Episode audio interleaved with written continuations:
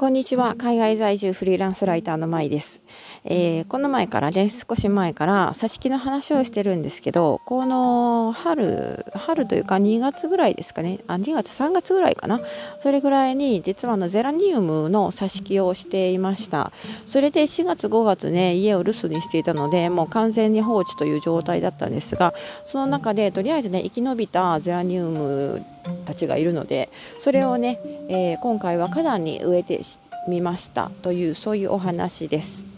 はいもうあの挿し木についてはですねあの結構いろんな他のエピソードでくどくど説明しているのであまりねここで詳しくはいらあの必要ないかなと思うんですがえ簡単に言うと植物の若い芽とかねあの茎の部分をカットしてそれを土に刺しておくと根が生えてきて、えー、と増やすことができると株を増やすことができるというそういう手法になります。でですねゼラニウムゼラニウムといってもいろんな種類があると思うんですけどあのまあ、ちょっと具体的にどんな名前でね、えーと園芸屋さんで扱われているかわからないんですがあのまあ、割とよくあるタイプだと思います。赤とかピンクとか白とかの花が咲く。割と茎のしっかりしたゼラニウムですね。これをね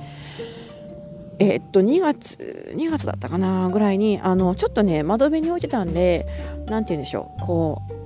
足が長くなるというかね。あの間延びした感じに育ってしまうんですね。で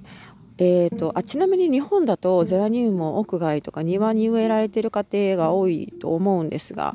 ここカナダのケベックではですねマイナス冬がマイナス30度まで下がるので外だとゼラニウムは冬越しできません。だからあのいつもね室内で保管します。あの冬の間はね室内で保管しておいて、まあ、そうするとあの冬を越すこともできるのででまた春になったら外に鉢ごと外に出すっていう感じでやっているんですね。であのその元々のゼラニウムの元株というのがですね元株はあの種から実は育てたもので、まあ、ゼラニウムを種から育てる人はあんまりいないと思うんですけど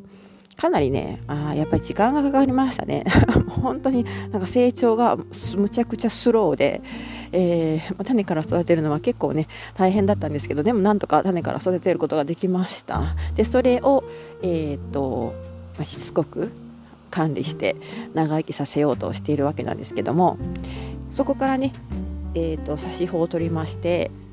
3月2月3月あたりに土に刺しといたんですね。それが、まあ、いい感じいい感じにというか結構あの葉っぱがゾクゾクと出てきてふわふわに育ってきているのであの昨日花壇に植えました。はいまあ、花壇に植えるとね、えー、まあ、そのまま放置してしまうと冬は越せないんですけど、まあ、そもそも私たちちょっとあの10月以降ね1年間ぐらい家を空けるかもしれないので、ま、今年はあんまり冬越しとかいろいろ考えなくてもいいかなということを思って、えー、花壇の空いてるところに植えてしまいました。で昨日植えて、えー、今日確認したところではもうあの全然問題なく元気に育っております、まあ、根っこがね結構しっかり出ていたので、えー、多分ね問題なく育つと思います。はい。というわけで今回はゼラニウムの挿し木したゼラニウムに根っこが出たので花壇に植えてみましたというそういうお話でした、